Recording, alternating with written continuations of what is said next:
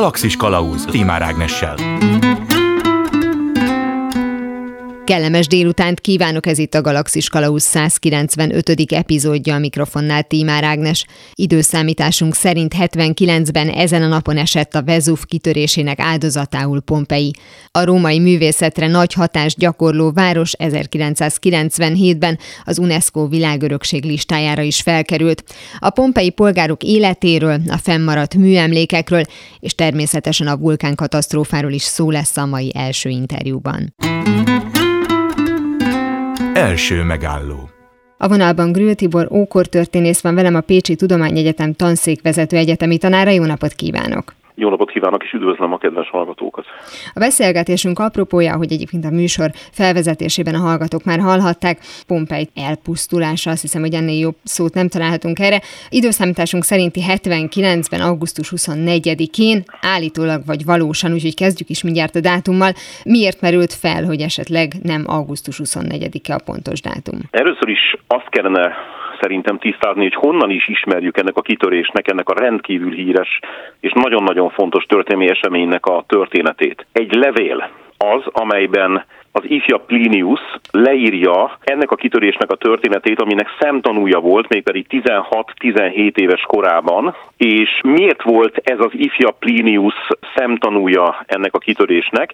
Azért, mert éppen nyaralt, mégpedig a nagybátyánál nyaralt, a Vezúval szemközt van a Mizénum nevű hegyfó és ebben az időben itt volt a római flottának az egyik fő bázisa. Ugyanebben az időben idősebb Plinius, aki ennek az ifja Pliniusnak volt a nagybátyja, és Róma akkori legnagyobb tudósa volt, ennek a flottának volt a parancsnoka és meghívta az unoka öccsét, tehát ez Plinius 16-17 éves korában történt, amikor a kitörés volt, és ezt ő több mint 40 évvel később Tacitus nevű történetírónak a kérésére írja le. Tehát az első gyanú, ami miatt esetleg azt mondhatjuk, hogy talán nem teljesen jól emlékezett vissza Plinius, az az, hogy ennek a kitörésnek a legfontosabb forrása 40 évvel későbbi minimálisan, mint maga a kitörés. A következő probléma az, hogy néhány évvel ezelőtt találtak olyan grafittiket, tehát a ház falára firkált grafittikről van szó, amelyekben a 79-es évhez kötődően októberi dátumok szerepeltek. Tehát ez nyilván nem lehetett augusztus után, hiszen akkor már elborítja a vulkáni hamu és a láva is minden ezt a város, tehát utólag nem írhatták oda a házfalakra. És van még egy érdekes dolog, hogy a szövetdarabok, amiket megtaláltak a városban, ezek azt mondják a kutatók, hogy inkább őszies, télies időjárásra utalnak mint sem nyárira. Abban az időben is gondolom én figyelték a, a természeti jelenségeket. Igen. Nem furcsáltak akkor semmit a pompeiek? Vagy azért mondjuk ehhez hasonlóval nem igazán találkoztak, addig nem gondolták, hogy van komolyabban félnivalójuk? Hát de gondolhatták, ugyanis Pompeit 62-ben, tehát néhány évvel csak a 79-es kitörés előtt nagyon súlyos földrengés rázta meg, és ez annyira súlyos volt, hogy a történetíróknál is fennmaradt, hogy Pompeit, illetve a kampányai városok egy részét súlyos földrengés pusztította, és ennek az újjáépítésnek a nyomai mind a mai napig látszanak például a városfalakon, illetve vannak olyan épületek, ahol a feliratok tájékoztatnak róla, hogy ezt az épületet, például Isis templomát, ezt a nagy földrengés után újjáépítették, és voltak olyan épületek is, amiket nem is tudtak 79-ig befejezni. Tehát, hogy valami itt nincs rendjén, azt szerintem minden józan ember tudta és látta. A probléma az, hogy a vulkánkitörésekkel, amelyekkel egyébként szembesültek, hiszen ott van a Stromboli és ott van az Etna, amik Európának máig a legaktívabb vulkánjai, tehát ezek állandóan produkáltak kitöréseket, a Vezó viszont nem, tehát az már hosszabb idő óta nyugodt állapotban volt. Tehát a probléma az az volt, hogy nem igazán értették a vulkanizmusnak a jelenségét. Egyébként valószínűleg ez is oda vezetett, hogy a Seneca nevű író, történetíró, drámaíró és filozófus, aki Neró császárnak volt a nevelője, ő a Természettudományos Kérdések című művének az egyik traktátusát az pont a vulkánoknak szentelte, és hát ha az ember ezt elolvassa, akkor a, hogy a szálai az égnek állnak, hogy mennyire nem voltak tisztában azzal, hogy mi is a vulkanizmus. Gondolom az sem segített volt. rajtuk, vagy legalábbis nem tudhatták, hogy már egy korábbi vulkánkitörésre épült maga a város, ha jól tudom, ugye a későbbi vizsgálatok bebizonyították, hogy maga a talaj is ezeket a, a, a nyomokat őrizte, tehát most ebből ők nem következtethettek arra, hogy itt ez valami nagyon veszélyes dolog lesz, de egyáltalán a földrengésből, még hogyha azok be is sűrűsödtek a kitöréshez közeledve, abból sem feltétlenül következtethettek arra. Meg nem tudom, hogy mennyire gondolták Pontosan. azt, hogyha tudják is, hogy mi az a vulkán, és van, akkor pont a Vezúv az működő vagy nem Igen. működő. Nézze, ugyanez a jelenség ma is megvan, hiszen tudjuk azt, hogy vannak aktív vulkánok, amikre rátelepülnek emberek házakat, sőt városokat építenek rá vulkánokra, amelyeknek esetleg adott esetben a kitöréseit történelmi időkben is feljegyezték. Ez azonban mégsem akadályozza meg a mai embereket sem, hogy a vulkánok közvetlen környezetébe települjenek. Igen, itt volt a probléma, hogy nem vették észre a 62-es földrengés meg a vulkánok közötti összefüggést, tehát ezt ők két külön dolognak tartották. Egyébként magának ennek, ha maradunk az augusztus 24-i kitörés időpontnál, magának a vulkán kitörésnek volt azért még olyan előzménye, hogy beszámoltak róla, hogy hirtelen egész nyájak pusztultak el, amik a hegyoldalba legeléztek. Ma már tudjuk azt, hogy ez a földből feltörő gázok miatt volt, tehát úgy képzeljék el, hogy több ezer állat hirtelen elpusztult, egyszerűen összeestek. És mennyire volt gyors ennek a katasztrófának a lefolyása, mennyiben volt akár mondjuk lehetősége még az utolsó pillanatban menekülni az embereknek? A mai kutatás szerint augusztus 24-én kezdődött az első fázis, körülbelül délután egy órakor, amikor megnyílt a vulkáni kürtő, és gyakorlatilag ez a kaldera felrobbant. Nem tudom, a kedves hallgatók jártak-e már a Vezúvnál, de biztos láttak képeket róla, hogy ez ilyen felemásott a tetején, mint hogyha egy darab hiányozna belőle. Na ez a hatalmas nagy darab, ez ekkor robbant fel. A második fázis érdekes módon egy nappal később következett be, és ez volt az igazán pusztító. Tehát azt kell mondanom önmagában az, hogy a kaldera felrobbant, még nem járt akkor a pusztítással, mint ami utána következett, és ez pedig a piroklasztikus ár, ami azt jelenti, hogy elindul egy körülbelül 100 kilométeres sebességgel a hegyoldalról az iszap összekeveredve kövekkel, és ennek a hőmérséklete ez körülbelül 400 fokos volt, és iszonyatos gyors sebességgel letarolja gyakorlatilag az egész várost. Ugye a láva az már az előző nap megindul, de hát akik láttak már modern felvételeket vulkánkitörésről, láthatják, hogy a láva az nagyon lassú. Tehát gyakorlatilag a láva elől le lehet sétálni. A piroklasztikus ár elől viszont nem. És a harmadik fázisról azt mondják a kutatók, hogy ez augusztus 25-én délután következett be, amikor ilyen gőzök és gázok lepték el ezeket a városokat egészen a déli Stabi városáig, és ezekben a gázokban, tehát mérgező anyagok voltak, ami miatt az ott lévők egyszerűen meghaltak.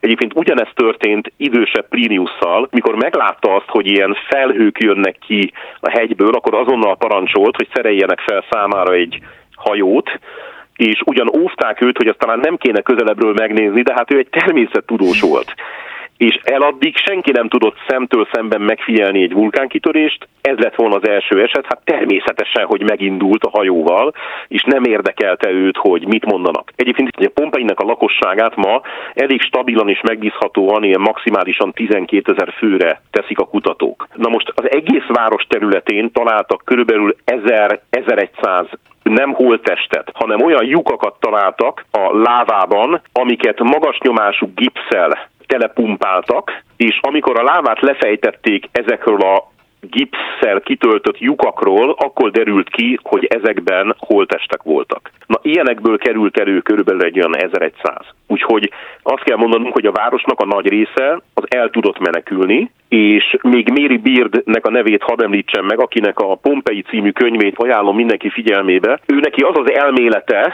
és ennek szerintem van alapja, hogy az ott maradt ezer fő, ezek valószínűleg rabszolgák lehettek, mert hogy a gazdák, amikor elmenekültek a városból, akkor ott hagyták a rabszolgáikat, hogy a javaikra vigyázzanak. Mert azt gondolták, hogy vissza tudnak majd érte menni, mert ki hát tudta, hogy mi lesz. Igen, uh-huh. mert nem tudták, hogy mi lesz. Valószínű, hogy ezt gondolták, és még egy dolog ezt alátámasztja, hogy Pompeiben viszonylag kevés arany és ezüst került elő. Vagyis, hát amikor ilyen nagy baj van, akkor az ember nyilván az aranyat meg az ezüstöt viszi először magával. Hogyha valóban csak az emberek töredéke veszett oda, a többségük a birodalom további területein telepedett le, nem tudom, hogy erről vannak-e információk, de mondjuk ezek szerint ők feltelten gazdag polgárok voltak, hát nem okozott gondot az, hogy befogadják őket máshová. Hát erről igazából nem nagyon tudunk, tehát az, hogy hova menekültek, ezt nem nagyon tudjuk. Valószínűleg egyébként a környező városokba, ahol lehettek rokonék esetleg, vagy ilyesmi. Maga Pompei egyébként nem volt annyira nagyon gazdag város, nem mondanám, hogy szegény volt, hiszen a kampániai mezőkön rendkívül jó szőlőtermő terület volt, és az itt borok ezek nagyon híresek voltak. Egyébként nem csak a városon kívül voltak szőlők, hanem bent a városban. Tehát nem voltak igazán nagyon gazdagok, de nem is voltak nagyon szegények. Hogyha egy magyar példával élnék, akkor azt mondanám, hogy olyan Kecskemét vagy Szolnok szintű város volt ez Itálián belül. Ez a gazdaság gazdasági feladatát is jelentette Pompeinek a római birodalmon belül, mert valahol én olvastam, hogy üdülővárosnak is nevezték, az interjúnkat megelőző beszélgetésben ön kiavított, hogy nem ez volt az üdülővárosa Rómának, de akkor tulajdonképpen ide nem bulizni jártak a rómaiak, bocsánat a szóért. A buli hely az Bájé volt, egyébként annak a mizénumnak a környékén van ez, ahol a flotta bázis volt, tehát szemközt a Nápolyi öbölnek a túlsó oldalán volt a Bájé, ez volt az igazi üdülőváros, hogyha úgy tetszik a buliváros. Pompeiben is voltak egyébként rómaiaknak, sőt, van egy másik város, úgy hívják, hogy Herkuláneum. Ez Pompeitől észak-nyugatra van, kb. 10 kilométerre, és ezt a várost is elpusztítja a Vezúv. Általában kevesebb szó esik Herkuláneumról, és tényleg a turisták tömegei is Pompeibe mennek, holott Herkuláneumban ugyanazt lehet látni, fantasztikusan szép, kiásott házakat, utcákat és egyebeket, csak kevesebb a turista valamilyen oknál fogva. Tehát ez inkább nevezhető üdülővárosnak. Pompei normális kisváros volt. Egyébként a városnak a több mint a 90%-át feltárták. Ugye azt szokták általában kommunikálni, hogy ez az egyik leglátogatottabb látványosság Itáliában. Ugye az évi látogatók száma az olyan két és fél millió fő akik ezen a tényleg viszonylag pici területen hajmeresztő tömegben hullámzanak. Visszatérve, ez Európában, sőt az egész világon a legrégebb óta működő szabadtéri múzeum. Ugyanis 1749-ben a nápolyi király kérésére egy Albuquerque nevű spanyol mérnök érkezett Nápolyba, aki tudott erről az egész kitörés történetről, ismerte a Pliniusnak a levelét, és mutogatták neki azokat a helyeket, a környékbeliek, hát hogy hol lehetnek ezek a városok eltemetve. És ez az Albuquerque nevű spanyol leásott Herkuláneum területén, és mit tesz Isten pontosan beleásott a Pizó villába, amelyet azóta papíruszok villája néven ismerünk, és több mint 800 papírusz került elő ebből az egyetlen villából, egy fantasztikusan izgalmas, érdekes helyszín. Azóta, tehát 1749 óta gyakorlatilag egyfolytában dolgoznak Pompei és Herkulánum ásatásán, és ugye azóta látogatják ezeket a, ezeket a helyeket. Említette azt, hogy nem lehet pontosan tudni, hogy miért Pompei lett a sztár, és nem Herkuláneum. Lehet ennek valami utólagos marketing hatása, vagy eredménye, vagy akár az, hogy Pompeinek a művészete az mégis olyan szempontból kiemelkedőbb és hatásosabb volt, hogy még most is lehet erre építeni? Igen, hát feltétlenül, és erre ugye létezik egy kézenfekvő válasz, hogy Pompei azért nagyobb, mint Herkuláneum, uh-huh. tehát ott azért tényleg órákon keresztül lehet kóborolni, sőt akár több napot is el lehet tölteni a városok utcáin, a házak között, bemenve a házakba. Már éppen tavaly láttam, hogy a legtöbb házat ma már azért lezárják, és ennek van egy sajnos egy szomorú oka, az, hogy elkezdtek ezek a házak összedőlni. Tehát minden előzetes jel nélkül teljesen porrázúzódva dőlnek össze ezek a házak, egyszerűen azért, mert idestova most már több mint 200 éve ki vannak téve az időjárás viszontagságainak, és hát egy ház, gondoljunk bele, hogy a mai házak mennyit bírnak ki, ezek több mint 200 éve ott vannak kitéve az időjárásnak, tehát egyszerűen nem tudják őket konzerválni.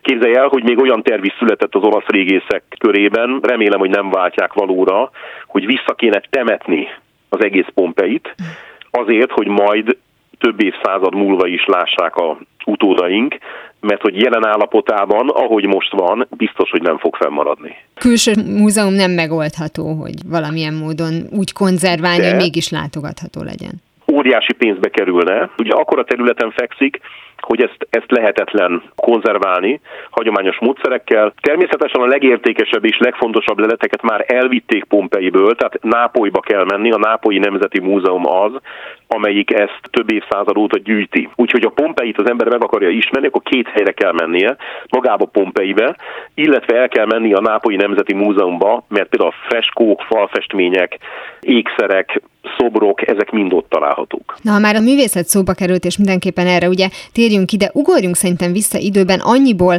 hogy megvizsgáljuk, hogy maga a pompei kultúra az elsősorban miből táplálkozott, tehát hogy képviselte a maga önálló kultúráját, de hogy mint ilyet az, az eredeti mondjuk alapítóitól, vagy a későbbi, nem tudom, görög fennhatóságtól, vagy akár mondjuk elsősorban mégiscsak a rómaiaktól kölcsönözte, és ezt alakította a maga képére. Pompei-nek az alapítása az oszkok nevéhez fűződik. Ezek az oszkok latinok voltak, egy latin törzs volt, ami Itáliában élt, sajátos nyelvvel, sajátos írásrendszerrel, amit ők egyébként a görögöktől kölcsönöztek. Az oszkokra nagyon erősen hatottak a dél-itáliai görög városok kulturálisan, és amikor a Krisztus előtti első század nagyjából 80-as éveiben, tehát Szulla idejében elfoglalják a rómaiak Pompeit, egyébként egy ostrom után, az ostromnak a jelei is megvannak még a városfalban, ilyen, ilyen golyóbisok, amiket katapultakból lőttek ki, ezek ott vannak a városfalban. Tehát miután azok elfoglalják, elkezdik a városnak a lassú romanizációját. Azért mondom, hogy lassú, mert még a császkori időszakból is kerülnek elő oszk nyelvű feliratok. Tehát amikor romanizációról beszélünk, ezt sosem úgy kell érteni, hogy betiltották az oszk nyelv használatát. Nem, egyáltalán nem engedélyezték azt, hogy oszkul beszéljenek, írjanak, ha éppen akarják, de Egyébként pedig a római kultúra hatása az elvitathatatlan. Pompeinek a jelentősége a művészettörténetben elsősorban az, hogy ez az egyetlen város, amit nagyon alaposan ismerünk, hiszen már mondtam, hogy 90%-át feltárták a városnak, és itt kerültek elő először házfalak. Ahol házfalak vannak, ott pedig van dekoráció, tehát falfestmények. És ezért van, hogy amikor beszélünk például a római festészetről, akkor mindig a négy pompei stílust említjük, mert hogy a művészettörténészek ezt nagyon szépen el tudták különíteni, akár évtizedekre lebontva, hogy mikor, milyen stílust alkalmaztak a falfestmények esetében. De hozzá kell tennem, hogy mindez Pompeire volt elsősorban jellemző, de egyébként valamennyire Rómára is használható, sőt azóta kerültek elő ugye újabb épületek vagy házak Osztiában és más területen is. Említett a beszélgetésünk elején ezt a bizonyos grafitit, hogy ez akkor Igen. nem egyenlő a, a freskóval. Nem, a graffiti az a graffiti, tehát úgy, ahogy ma is szoktuk ezt a kifejezést használni, falfirkát jelent, vagy hogyha éppen a falra festettek, akkor ezt úgy hívjuk, hogy dipinti. Ez egy olasz kifejezés. Pompeiben még egy nagyon szenzációs dolog, hogy 11 ezer falfestményt vagy falfirkát találtak. Ez azért szenzációs dolog, mert ugyanúgy, mint ahogy ma az átlagembernek a kulturáltságáról egy graffiti nagyon sokat el tud mondani, szakértő számára is, meg egy átlagember számára is, egy néző számára is. Gondoljunk itt Banksy-re például, aki beemelte már a graffitit szerintem a magas kultúrába. Ugyanez a jelenség megvolt az ókorban is. Egyszerűen a rómaiak, illetve mondanám, hogy a, akár a mai olaszok is, ezek grafománok voltak. Mindenhova írtak mindenhova. Padokra, székekre, kövezetre, falakra, és így tovább, és az üzenetek, sokan azt mondják egyébként kutatók, hogy olyanok, mint az SMS-ek, tehát múltból érkező SMS-ekként lehet őket olvasni. Ezek nem csak azt tartalmazták, hogy szeretem Julcsikát, stb., hanem a gyerekek például, amikor hazamentek az iskolából, akkor a falra firkálták az aznapi leckét. És ezek nagyon gyakran mutatják azt, hogy milyen verseket, milyen irodalmi műveket tanultak az iskolában. Ezt onnan lehet tudni, hogy gyerekek firkálták falra, hogy mindezek ilyen egy méter magasan, tehát nyilván a gyerekeknek a melmagasságában kerültek fel a falakra. Már készültek olyan kimutatások is, hogy melyik író vagy költő volt a legnépszerűbb, például a falfirkák alapján. És hát egy csomó olyan üzenet, például mondok egyet, az, hogy a kocsmákban különféle borokat mennyiért árulták. Ezek egyébként a gazdaságtörténészek számára iszonyatosan fontosak, mert nem tudunk nagyon az árakról. De hogy mondjuk egy icényi falernumi bort, azt mondjuk mennyi ászért lehetett megvenni, vagy ugyanez, hogy a kenyereknél, hogy mit árultak és mennyiért. Ezeket nagyon gyakran a falakra firkálták fel. Ennyi idő távlatában is láthatjuk az inflációt például. Mikor lett Igen, drágább a kenyér? Plakátok, amiket fölfestettek a falakra. Iszonyú izgalmas. Hogy kikre szavazzanak a polgárok, ezeket hatalmas betűkkel fölfestették a falakra. De hát azt lehet mondani, hogy nagyon aktív volt a szociális élet, az semmiképpen nagyon. nem elvitatható. Ezek pontosabban mutatták egyébként, hogy hogyan élt egy átlag Pompei, mint mondjuk például azok a művészeti alkotások, amelyek azért készültek, hogy egyébként mint kortárs művészek megörökítsék, hogy hogyan élünk. Abszolút. Tehát Ezeket elsődleges forrásként használják fel a társadalomtörténészek ma, hogy rekonstruálni tudják a mindennapi életet ezekben az ókori városokban, és hát ezek hallatlanul izgalmas történetek. Tehát az, hogy miket írnak fel például nem csak egy kocsma falára, hanem egy bordéház falára, egyáltalán, hogy hány ilyen bordé működött egy városban, az egészen elképesztő, és hogy ott, hát hogy miket csináltak, azt el tudjuk képzelni, de hogy, de hogy ezt hogyan, hogy mondjam, hogyan szocializálták, hogyan, hogyan jelenik meg ez a falfirkákon, falfestményeken, stb. Egyébként hát egészen durva, elképesztő jelenetek vannak ilyen falfestményeken, amiket külön er, zárva őriznek a Nápolyi Nemzeti Múzeumban, mert amikor második Vilmos, úgy emlékszem, hogy második Vilmos német-római császár meglátogatta a Nápolyi Múzeumot, és elborzadt ezektől a hát elég nyílt szexuális jelenetektől a festményeken, akkor bezáratta. Azt mondta, hogy ez csak felnőttek, és külön engedéllyel lehet megnézni ezek a titkok kamrái, ezek ma is csak külön engedéllyel látogathatók. Az, hogy egyébként ez a témakör nagyon gyakran felmerül Pompeivel kapcsolatban, nem tudom, hogy gyakrabban, Igen. mint más római birodalomhoz tartozó területtel kapcsolatban, vagy egész egyszerűen véletlenül itt találtak meg ebből többet. Tehát, hogyha összevetjük azt, Igen. hogy mennyi szent helyet, templommal vagy a vallással kapcsolatos erekét találtak, hmm. hogyha ezt így mérlegre dobjuk, akkor jellemzően mondjuk milyen életet éltek. Igen, így van, ahogy mondja, hogy egyszerűen ez egy optikai csalódás, tehát valószínűleg mindenhol ugyanígy éltek az emberek az ókorban, csak egyszerűen innen maradtak fenn adatok, tehát ezért mindig Pompeit veszik elő, amikor ilyenekről beszélnek. Egyébként ugyancsak egy másik nagyon izgalmas kérdés, hogy mikor jelennek meg a keresztények például. Ugye Pompei 79-ben pusztul el. Ekkor már a kereszténység ott van Itáliában, ott van Rómában, de vajon vannak-e ennek jelei Pompeiben? Vagy egy másik kérdés, például a zsidóság jelenléte. Ez kimutatható, és nem csak az ilyen graffitiken keresztül, meg falfestményeken keresztül, hanem egészen konkrétan például ótestamentumi jelenetet festenek fel az egyik háznak a falára, még például a Salamonnak az ítéletét. Ez ott van a háznak a falán. Tehát magyarul nem tudjuk azt, hogy zsidó volt-e az illető háznak a tulajdonosa, de hogy ismerték az Ószövetséget, ez teljesen bizonyos, mert hát ott van a falfestmény. És ez egyébként a városnak az utóéletét is meghatározta ebből a szempontból, mert nyilván rengeteg feltétele volt annak, hogy mindezek után újra élet legyen ezen a területen, és ha jól tudom, akkor tudták is, hogy itt valaha város volt, de az, hogy már a különböző vallások megjelentek, az már átformálta a későbbi életet, ami ott kialakult? Hát ezt nem tudjuk megmondani. Most ezt azért a kedves hallgatók tájékoztatására elmondanám, hogy a Pompei, illetve Herkuláneum az egy 20 méter magas ilyen tömör lávaréteg alá került. Tehát amikor a régészek elkezdték a munkát 1749-ben, akkor 20 métert kellett leásni, hogy eljussanak a falakig. Tehát magyarul itt a város újjáépítéséről szó nem volt. Az, hogy honnan tudták, hogy hol volt a helye, hát én úgy gondolom, hogy inkább csak ilyen helyi legendákból, hiszen gyakorlatilag a városból, ezekből a városokból semmi, de semmi nem maradt fenn. Az egy másik dolog, hogy ennek a katasztrófának az utóélete, az irodalmi szinten, az irodalmi forrásokban hogyan jelenik meg. Igen, általában ugye ítéletként veszik az ilyen típusú katasztrófákat, vagy pusztulásokat, és ezeket különféle módon magyarázza egy pogány, görög-római, és különféle módon magyarázza egy zsidó, illetve egy keresztény. Én csak egy graffitire szeretném ismét a figyelmet fölhívni, ami az egyik kedvencem. Valaki az egyik házfalra fölírta azt, hogy Szodoma Gomorra. Nyilvánvaló, hogy az illető az vagy zsidó lehetett, vagy keresztény, de ismerte az ótestamentumi történetet. És hát ha elég tehetséges volnék, nem vagyok az, akkor ebből egy gyönyörű regényt, vagy akár egy novellát lehetne írni, hiszen gondoljunk bele, hogy ez 79 előtt került fel a falra, mert hiszen semmi, ami 79 utáni az nem kerülhetett 20 méter mélyen a föld uh-huh. alá a falakra. Lehet azt mondani zárásul, hogy most ezek a vizsgálatok, kutatások, ezek nyugvópontra értek, tehát most már azért új információt nagyon nem fognak tudni szerezni erről. Húha, ez egy nehéz kérdés. Én azt gondolom, hogy mivel a tudomány az folyamatosan fejlődik, és ebben a régészet tudománya is nagyon-nagyon komoly jövő előtt áll, tehát vannak olyan újabb, nem csak kormeghatározási módszerek, hanem olyan kémiai, fizikai elemzési módszerek, amikkel rengeteget meg tudunk mondani olyan tárgyakról, amelyekről eddig jószerével szinte semmit, vagy csak nagyon keveset tudtunk. Tehát én úgy gondolom, hogy a jövőben még nagyon sok izgalmas, érdekes dolgot fogunk találni. Tehát mindenféle értelemben még ne temessük vissza Pompeit.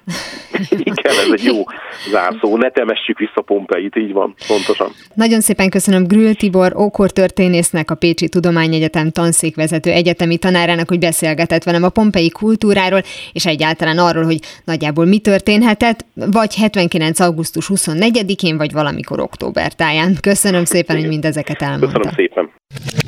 Utak? Ahová megyünk, ott nincs szükség utakra. Hamarosan folytatódik a Galaxis Kalauz. Egy letűnt világ után egy olyan zenei kultúráról beszélgetünk, amelynek fennmaradásáért évtizedek óta sokan és sokat tesznek. Galaxis Kalauz Ez itt továbbra is a Galaxis Kalauzén Tímár Ágnes vagyok. Az előző fél órában Pompei különleges kultúrájáról és a várost a föld színéről eltörlő 79-es vulkánkitörésről beszélgettünk Grül Tibor ókor történésszel. A folytatásban egy egészen más korba és világba utazunk, Pompeiben és a Rákabiliben ugyanakkor van valami közös, hogy a múlt részei mégis van jövőjük. Második megálló a vonalban Bajnok Attila, a Rocky Monday Közhasznú Egyesület elnöke van velem, szia! Szia, üdvözlöm a hallgatókat! Nagyon sok múlik rajtunk az utókoron, hogy mi az, amit hagyunk elveszni, hogy milyen kultúra az, amit, amit megvédünk, megőrzünk, hát kinek melyik kifejezés tetszik. Amivel ti foglalkoztok, az elsősorban a rock and roll, rockabilly, hogyha jól mondom, de mindenképpen javíts ki, hogyha nem így van. Magyarán az Egyesületnek mi a célja, amit vezetsz? Valóban rock and roll és rockabilly múltat őrzünk és ápolunk, és próbáljuk a jövő nemzedékének átadni, amire több programunk van. Miért kell ezt őrizni, védeni, mutogatni, tehát hogy az a zenei stílus, vagy konkrétan egy, egy szubkultúra, amely nagyon értékes, az is segítségre szorul, hogy egyszerűen muszáj, hogy benne maradjon a köztudatban, mert képesek lennénk és elfelejtenénk Elviszt? Én ugye visszatérnék a gyökerekhez 54. április 12-én a Rock and Clock című szám felborította a világrendet tulajdonképpen. Ugye addig volt Amerikában valamilyen fajta világrend, és tulajdonképpen a rock and roll volt az, ami ezt teljes mértékben felborította. Tehát tulajdonképpen a közös könnyűzenei kultúrának a gyökere. Tehát ez a történelmünk része, ezért is kell őrizni és ápolni, és tudatni a társadalom minden részével, főleg az ifjúsággal, hogy ez a történelmünk része. Nagyon sokan voltak már, mint Bad Neuheimbe. És ugye ez egy régi hagyomány, már a 20. alkalommal lett megrendezve. Látszik, hogy van értelme ezt a kultúrát, ezt a műfajt, és nem is értelme, hanem kell is ápolni. És mi is szeretnénk, hogyha az Elvis Parkunk mondjuk úgy néz neki itt Budapesten, ahogy Bad Neuheimbe, akárhova megyek az utcán, mindig látok valamilyen Elvis történetet. Szokták mondani, hogy nekünk is van kapcsolatunk akár 56 miatt elvis de hogyha nem lenne, hát akkor is Elvis a legendás alakja a zenetörténetnek. Szerinted, és volt azért nagyon sok kiemelkedő zenész, főleg abból az időszakból, és ennek az új zenei stílusnak, az akkor új zenei stílusnak a megteremtője. Miért Elvis volt az, aki már életében legendává vált? Hát először is ez egyértelmű, hogy a dalai azok felülmúlhatatlanok, tehát szerintem még ma sem tudnak ilyen szép és jól táncolató, szép, tehát mindenféle, mindenféle irányzatnak megfelelő egyben egy szám, egy dal, nem tudnak ilyet csinálni. De visszatérnék egy picit az okokra. Elvis volt az első brand, hogy így mondjam, aki a könnyűzenei világban működött, és ezt pedig az ezredesnek köszönheti. Tehát annyira föl volt építve, azon kívül, hogy eszméletlen jó zenét játszik, és ugye az elsők között volt, sőt, vita van erről, de mondjuk az elsők között volt, és akkor nem tudunk vele benne vitatkozni. Tehát annyira megfogta az embereket, teljesen felbojdult a tömeg, tehát annyira nagyon jó és új zenei műfajt hozott létre, hogy így mondjam, ami mind a az európai kultúrából, mind az afrikai kultúrából származik, és ezt ötvözte össze, és ettől volt ő olyan eszméletlen nagyszerű. De azért ugye nem csak Elvisről van itt szó, hanem egyáltalán mondjuk a rock and roll rockabillyről. Azt nem tudom, hogy mennyire látjátok át, hogy az elmúlt évtizedekben volt-e valami hullámzás, hogy valamikor divatosabb van, amikor kevésbé, és ha így van, akkor ez mitől függ? Volt, ugye mi már hatodik évvel létezünk, mint Egyesület. Amikor elkezdtük ezt az egész programunkat kialakítani, akkor hirtelen mindenki fölkapta a rock ez még Covid előtt volt. Ha megnézed a fesztiválok Covid előtti anyagait, mindenhol volt rock and zenekar, vagy rockabilly zenekar, sőt volt, hogy ők vitték a primet, tehát a főműsoridőt, és hogyha megnézzük a, az áprilisi együtt a Rock and Roll című rendezvényünket, ami ugye egy fesztivál jellegű valami itt a belvárosban, 270 önkéntes volt jelen zenész, fellépő, táncos, sőt volt színházi előadás is. És a hallgatóság szempontjából mi a tapasztalat, hogy jellemzően az emberek nosztalgiázni akarnak, tehát mondjuk úgy, hogy az idősebb korosztályból származnak, vagy azok, akik fiatalabb korukban ezekre a zenékre táncoltak, vagy a 20-as, 30-asok is megtalálják benne azt, amit mondjuk akár a kortárs zenékben nem feltétlenül. Ez a legnagyobb probléma. Ez a társaság, ez idézőjelbe kirekszik szépen lassan, de látjuk a fényt az alagút végén, mert most is a, az öt órai teján például nagyon sok fiatal volt. Jó, az nagyon sok alatt értsd, hogy a közönségnek mit tudom én az 5-10 százaléka, ami eddig nem is volt. Az együtt a rock and roll napon ott a 30-as korosztály vett részt jellemzően, vagy 30-40-es korosztály vett részt, de jöttek a fiatalok, a teljesen vadregen, ismeretlen, általunk ismeretlen fiatalok, és ültek le a padra, hallgatták a zenét, és ugráltak, nem táncoltak, ugráltak a rock and roll country, rockabilly zenékre. Úgyhogy mi megteszünk mindent annak érdekében, hogy minél nagyobb figyelmet keltsünk ennek a műfajnak, és minél több ifjú titánt vonzunk ide, hogy megismerjék ezt az egészet úgy, ahogy van, ugye, és ennek emiatt is szervezzük a koncertjeinket, a Rockabilly Sulit, az Együtt a Rock and Roll napot, a különböző művészeti kiállításokat. Mi az, amire ti elsősorban szeretnétek felhívni a figyelmet, mert nyilván a, a zene az az, hogy bekapcsolom, hallgatom, és eldöntöm, hogy tetszik vagy sem, de mi az a, nem tudom, filozófia, életérzés, ami ehhez az egész világhoz kapcsolódik, ami szerinted mindenképpen megőrzésre alkalmas? Ez egy nagyon jó kérdés. Az, hogy együtt, együtt sokkal könnyebb, mint külön-külön. Hm. Ez az életfilozófia részünkről. Már többször ugye elhangzott a beszélgetésünk alatt, hogy rock and roll, vagy rockabilly, azért ezt tisztázzuk, hogy itt mi a különbség a fogalmak között. A rock and roll az az 50-es évek zenéje, a rockabilly az pedig a 60-as évek megfiatalodott rock and roll zenéje. Ugye amikor elkezdődött a beat korszak, vagy előjöttek a beat zenekarok, akkor ugye a rock and roll elkezdett leülni, itt több fontos személy elhunyt, eltávozott, vagy letartóztatták, vagy elment katonának, mint Elvis Presley, stb. És egy műfajváltás volt, és azért, hogy ez a, ez a műfaj is fennmaradjon, modernizálták, és lett a rock and roll alkoholból rákerül. Tehát így kapott valami kis vadságot, vagy plusz energiát, és így gondolom van, ezért sem van. véletlen, hogyha meglátjuk ezeket a nagyon klasszikus, tűlszoknyás, 50-es éveket idéző megjelenéseket, de ugyanakkor tetoválás van akár a, a hölgyeken is, tehát hogy már egy kicsit más, egy alternatív verziója a Így van, hát ha megnézed, megnézed a rock and roll az akó, hosszú nadrág, ing, a rockabilly már a tedik, szintén zakó, szintén hosszú nadrág, de már tetoválva vannak, de már napszemüveg, de már belőtt sérült, kicsit agresszíve külső, hogy így mondjam, bár ez így negatívan hangzik, de nem az. Uh-huh. Hogyha megnézed, akkor látod, hogy modernizálódott. Elvis egyébként hogyan tudta ezt túlélni, mert ugye ő is abból az öltönyös, gitározós 50-es évekből indult, ahogy te is mondtad, elment katonának, aztán visszajött, és egyszer csak szembesült azzal, hogy mindenki Beatles énekel, és aztán nagyon gyakran azonosítjuk őt azzal a 70-es évekbeli Las Vegas-i Elvis-szel, ami megint egy más irány, és már mint egy kicsit így látványra, így a diszkó világba kanyarodna, tehát hogy ő rajta ezt a rockabilly dolgot én kevésbé látom. Tehát hogyan tudta ő átvészelni ezt a váltást? Ezt abszolút jól mondott, tehát az Elvisnek korszakai vannak, az Elvisnek sose volt rockabilly korszaka. Neki ez a Las Vegas-i feeling, hogy úgy mondjam, ez a show, ez a show része volt, és ugye ebbe a showba illesztette be a dalait, már az újabb dalait, és ehhez öltözött be, hát nézd meg, mekkora zenekar volt mögötte, mekkora színpadon játszott egy rockabilly zenekar a száromfő.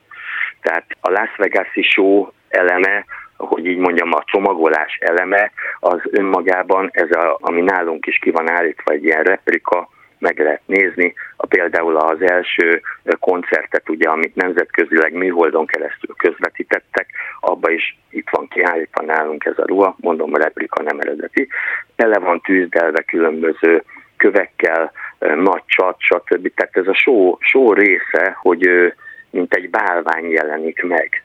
Tehát ennek biztos, hogy volt egy koreográfiája, és ugye egy, egy Las Vegas-i show műsorban így kell megjelenni egy ekkora zenekar előtt. Ha már ezekről a különböző időszakokról beszéltünk, hogyha a 80-as években megállunk egy kicsit itt Magyarországon, akkor elég csak mondjuk a Hungáriára gondolni, vagy más zenekar is szerette, ha más nem zeneileg ezt a stílust beemelni a sajátjába, de mondjuk a Hungária az megjelenésében is ezt előkapta. Ez világviszonylatban is szerinted jelen volt, hogy a 80-as években volt megint egy ilyen reneszánsz ennek a rock and roll rockabilly világnak? Hát mi mindenben mindig visszanyúlunk, ugye a történelemben a kezdetekhez nem véletlenül kell ezt őrizgetni, hogy tudjuk, hogy hova kell visszanyúlni. Ha megnézed, nem csak a zenében, az öltözködésben, az építkezésben, a belső berendezésben, mindenhol az autók világában, mindenhol nyúlnak vissza a múltba, most az egyik márka kihozta például azt a Cabrio modelljét modernebb változatban, ami Elvis kedvenc autója volt. Tehát mindig visszanyúlunk a gyökerekhez, hogy így mondjam. Nekünk a rock and roll korszak itt Magyarországon teljes egészében kimaradt, most ennek a történelmi átterét ne elemezzük. Tiltva volt ez az egész, és ugye Amerikában is egy lázadási formának indult el. Hát megnézed, a Gris pont erről szól. A Hungária az nagyon jó időben, nagyon jókor jött, szerintem, én is nagy Hungária fan voltam, meg vagyok is, tehát még mindig, ha elmész egy házi buliba, Hungáriára áll föl mindenki és táncol. tehát mindig visszanyúlunk a gyökerekhez, igaz? Igen, felcsavarjuk a, a szőnyeget, szőnyeget és, és akkor van. nem csak elvisz, hanem a rock and roll és a rockabilly, és nem csak emlékezünk, hanem hallgatjuk is. Nagyon szépen köszönöm Bajnok Attilának, a Ráki Mándéi Közhasznú Egyesület elnökének, hogy beszélgetett velem erről. Én köszönöm, és üdvözlöm a hallgatókat. Totó, azt hiszem már nem Kenzeszben vagyunk. Idén augusztus 16-án volt Elvis halálának 45. évfordulója, azonban a nevéhez fűződő most már 20 éves nemzetközi fesztivál nem csak ezért volt kiemelkedő. A Bad Neuheimben megrendezett programhoz ebben az évben hetedik alkalommal énekverseny is kapcsolódott, amelyen nem csak hogy első ízben vett részt magyar versenyző, hanem rögtön meg is nyerte azt. A folytatásban a németországi megmérettetés győztesével beszélgetünk. Harmadik megálló. A vonalban Lantos Gábor énekes van velem, szia! Sziasztok, szia, üdvözlök mindenkit! Az előző percekben már szó volt rock and rollról, rockabillyről és természetesen Elvisről is. A legutóbbi Európai Elvis Fesztiválon, ez a 20 volt, díjjal tértél haza, méghozzá első helyezéssel. Beszéljünk egy kicsit a versenyről, mit kell erről a megmérettetésről tudnunk? Igazából ugye Bárnóhen azért, azért eléggé egy kultikus, meg egy fontos hely, mert ugye Elvis ott volt két évig katona. És ugye olyan mély nyomot hagyott a faluba, pontosabban most már egy 32 ezeres városról, gyönyörű kis városról beszélünk, ahol most a 20. éve megrendezik az Elvis Fesztivált, ilyenkor az egész város, tehát tényleg szinte az egész város lázban ég, Elvis lázban. Úgy kell elképzelni, hogy az utolsó kis fagyizótól elkezdve a kocsmákon keresztül mindenhol Elvis zene szól, Elvis bábuk, Elvis szívecs, Elvis fejek, Elvis sporték, tehát minden róla szól. És egy hatalmas nagy európai fesztivál csinálnak ilyenkor, ami azt jelenti, hogy amerikai autófelvonulás, Elvis relikviák, töménytelen árusok vannak, elviszél dolgokat lehet vásárolni, és persze ugye rengeteg zenekar van és énekesek vannak. Ez a 20. fesztivál volt, azon belül pedig a 7. olyan megrendezés volt, ahol volt énekverseny is. Azért fontos ez első rész, mert kikötés volt az, hogy nem lehet imitátor, tehát nem öltözhetsz be Elvis ruhába, se parókába, se semmilyen dolog nem lehet rajta, ami Elvisre utalna, mert az kizárók a versenyben, hanem csak az énekhang és az előadás mód és a stílus számít. Másrészt meg azért fontos, mert ide még soha nem jutott ki Magyarországról senki. Mit jelent az, hogy most akkor imitáljuk Elviszt, vagy nem? Tehát, hogy milyen szintig mehetél el? Mert hogyha az volt a feladat, hogy megmutass, hogy te tudsz Elviszül énekelni, annak gondolom a mozgás, a koreográfia is része, de ugyanakkor ezek szerint maximum, nem tudom, pólófarmer volt rajta, tehát nem lehetett semmi jellegzetes Elvis megjelenés. Ugye azok az imitátorok, őkről beszélünk, akik ugye beöltöznek Elvisnek a korabeli ruháiba, és ugye olyan hajat csinálnak maguknak, és esetleg szemeget tesznek fel, és úgy mozognak, és próbálnak, hogy énekelni, mint Elvis. Nekem is mondják, hogy utánozod Elvis, nem. Nekem abból, hála Isten, lekopogom olyan hangom, hogy nem kell rájátszanom, nem mélyítek rá, nem, nem úgy éneklek, hogy ő, ez nekem hála Isten így szólt. Az imitátorokkal az a baj, hogy ugye, hogy rájátsznak, rápróbálnak, és azért próbálják Elvis visszarézni, és én mindig szoktam mondani, hogy igazából ő egy volt. Én azért nem akarom őt leutánozni semmibe. Persze, hogy egy picit bele kell minden a saját műsorodba Elvis is, de őből egy volt, és nem lehet utánozni. Aki próbálja, vagy sikerül, vagy nem, ugye ez az imitátor verseny eléggé elterjedt már Amerikában, meg Las Vegasban. Itt kikötés volt az, hogy te próbáld meg úgy Elvis Presley dalait közönet színpadon, hogy ez átjöjjön a nézőknek. Tehát az sem volt feltétlenül szempont, hogy valakinek mondjuk olyan legyen az orgánuma, olyan módon adja elő? Nem, nem feltétlen. Az egy jó dolog, meg az egy igazából az egy szerencsés dolog, ha valakinek olyan az orgánuma és tudja úgy énekelni. Nagyon lehet egyébként hallani egy-két énekes, hogy, hogy aki próbál úgy énekelni, az meg már nem annyira jó szerintem. Itt is volt holland versenyző, volt lengyel versenyző, volt német, ugye aki volt, akinek teljesen sem volt hangja az Elvishez, de jó stílusban számokat, ezért jól szerepelt. Na de akkor például nő is indulhatna egy ilyen versenyen? Volt egyébként egy hölgy induló, megmondom szintén, hogy a hölgyeknek nem áll jó annyira Elvis Presley, hát igazából ez a sérfeknek kell tudni énekelni, mm, de nem, nem szerepelt rosszul a hölgy se. Mi az, amit te vittél, milyen dalokkal szerepeltél? Szombaton az elődöntőben egy órás koncert kellett adnom, abba durván 20 dal fél bele, 21 dal. Nem tudnam mondani hogy a kedvenceimet, mert ugye Elvisnek 7, megközelítek 700 dal fűződik a nevéhez, az ugye az rengeteg.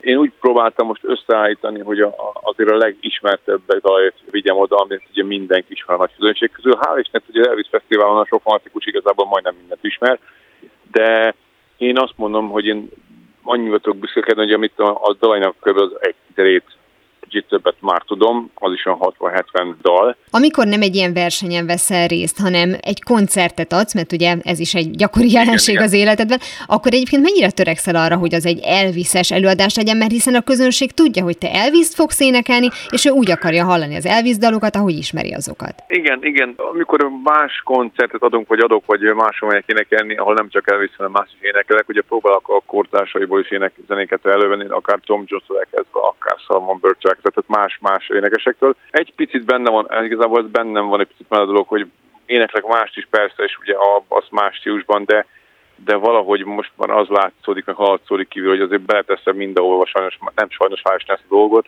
és minden érződik, hogy igazából benne van elvis szinte mindenbe. Tehát mondtam azt, hogy 11 éves koromban ez belém égett, és azóta ez bennem is van, sőt kezdőben elmélyülni. Amikor gyerekkorban te elkezdtél zenével foglalkozni, akkor már egyértelmű volt, hogy ez a stílus tetszik neked a legjobban? Hat éves voltam, amikor zeniskába jártam, és én akkor meghallottam Fenyő Mikit, ugye Hungária, mindenki akkor Hungáriátba égetnek Fenyő Mikibe, és én azt meghallottam, és akkor elkezdtem Fenyő Miklós meg Hungáriát énekelni, majd tudom, 11 éves voltam, amikor meghallottam első elvis és nem tudtam ki ő, aztán mondták, hogy hát ő az Elvis Presley, és hát az meg ki.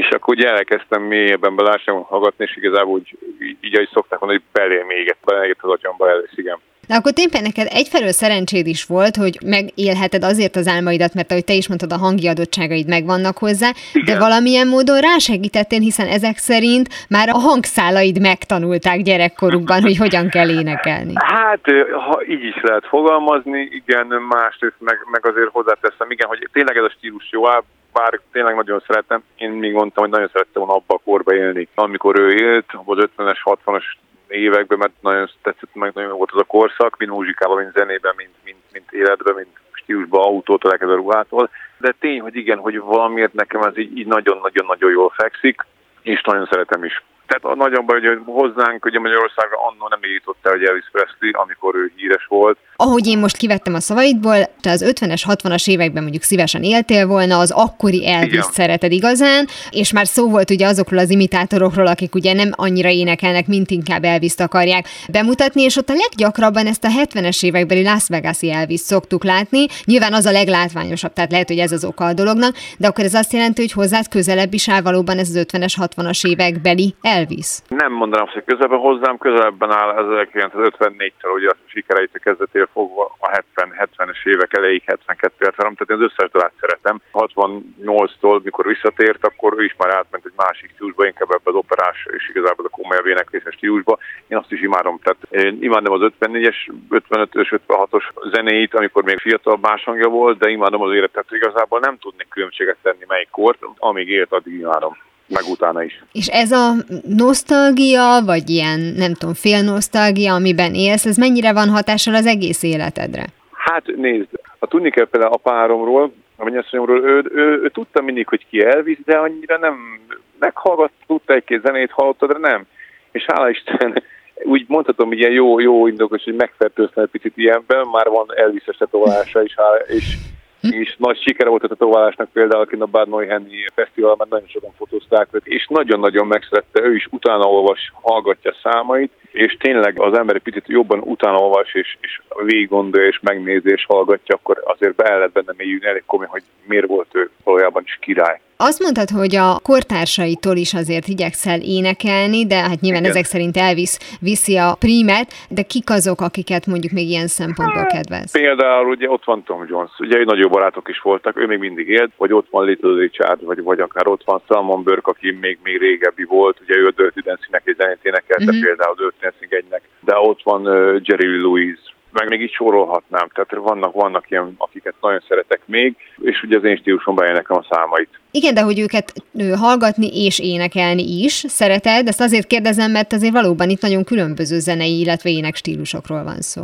Egy-két számot szeretek tőlük, és azt hallgatom, és hál' Isten ilyen szempontból viszont nagyon jó memóriám, tehát ami, ami szám nekem nagyon tetszik, azt meghallgatom kétszer, harmadszorra megtanultam. Tehát ami belég velem egy azt már, azt már tudom is és mondom, nem, nem, nem sok zenéről beszélek, de pár van a kórtársaitól, amit én nagyon szeretek. Szerinted egyébként most ez a rock and roll, illetve rockabilly kultúra mennyire van napi renden? Én pár évvel ezelőtt láttam, hogy akár filmekben, akár mondjuk zenei hatásként is erőteljes volt. Már említettük ugye a 80-as éveket, illetve a hallgatóink az előző interjúban hallhatták, hogy erről beszélgettünk egyébként Bajnok Attilával, pont arról, hogy vannak időszakok, amikor ez így előtérbe kerül, hogy most egyébként szerinted így tisztában vannak vele az emberek, most érdeklődnek iránta? Sok ember ugye most, ha a zenészfélát nézzük meg, ugye akik imádják a rock az egy eléggé kis réteg itthon, meg inkább az idősebb korosztályra, akik ebben még a fiatalokról benne voltak.